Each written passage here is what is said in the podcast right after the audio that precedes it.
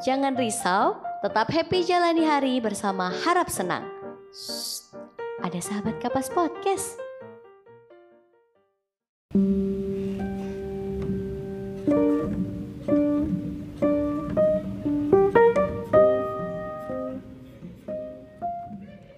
Hai, apa kabar? Jumpa lagi di segmen Tahan, tanya-tanya seputar hak anak dalam Harap Senang Podcast. Bareng aku, Uti. Episode ini kita akan membahas mengenai bagaimana arah pendidikan di Indonesia. Pastinya teman-teman sudah tidak asing ya dengan istilah Merdeka Belajar. Betul, program yang baru diluncurkan oleh Nadiem Makarim, Menteri Kemendikbudristek bulan Februari lalu, dicanangkan sebagai kurikulum nasional pada tahun 2024. Selama prosesnya banyak banget nih polemik yang mengiringi program baru ini mulai dari hak paten, implementasi empat pokok kebijakan Merdeka Belajar, sampai kesiapan implementasi Merdeka Belajar dari semua aspek. Kebijakan yang diklaim sebagai penanggulangan learning loss selama pandemi COVID-19 ini adalah langkah mentransformasi pendidikan untuk mewujudkan sumber daya manusia unggul Indonesia yang memiliki profil pelajar Pancasila bisa kita lihat berdasarkan data prediksi UNESCO, dampak pandemi pada angka putus sekolah itu meningkat mencapai angka 24 juta anak. Dan capaian hasil ujian juga menurun sebanyak 25%. Wow, banyak ya.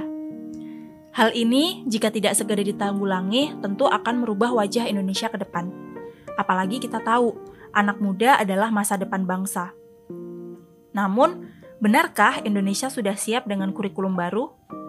Mari kita simak. Sejak Indonesia merdeka pada tahun 1945, setidaknya tercatat sudah 10 kali perubahan kurikulum pendidikan nasional.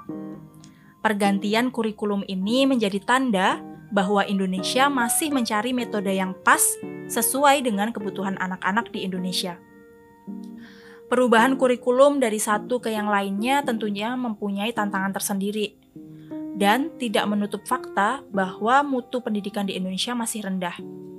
Hal ini dapat dilihat dalam indeks pendidikan di negara ASEAN.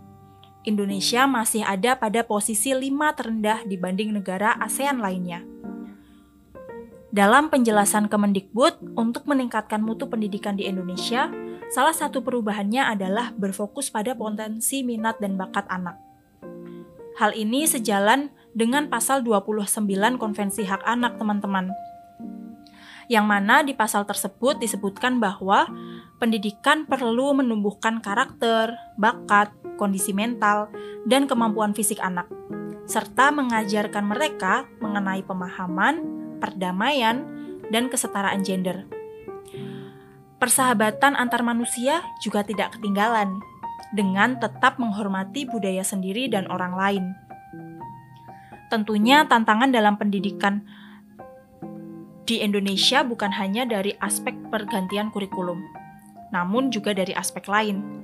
Meski begitu, negara tetap wajib menyediakan pendidikan yang layak.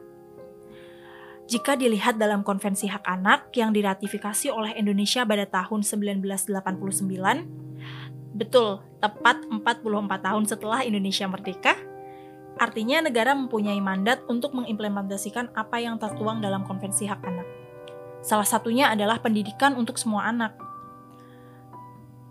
Kita lihat pada pasal 28 Konvensi Hak Anak juga dijelaskan bahwa tiap anak berhak mendapatkan pendidikan yang berkualitas. Artinya, selain setiap anak berhak mendapatkan pendidikan, pendidikan yang didapat pun harus berkualitas, sama rata, sama adil, dan setara. Menjadi harapan besar, semoga kebijakan Merdeka Belajar ini dapat menjawab mandat yang ada dalam Konvensi Hak Anak. Melihat jargon Merdeka Belajar, artinya setiap anak dan tenaga pendidik memiliki kemerdekaan dalam setiap tahapan proses belajar. Karena sudah menjadi tugas bersama, untuk membuat wajah pendidikan di Indonesia menjadi lebih baik, bukan hanya untuk kita sendiri, tapi juga anak-anak kita di masa depan.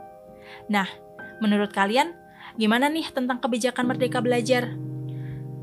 Sekian episode kali ini. Teman-teman juga bisa simak mengenai konvensi hak anak di website kabin.sahabatkapas.org atau di Instagram Sahabat Kapas. Terima kasih dan sampai jumpa lagi.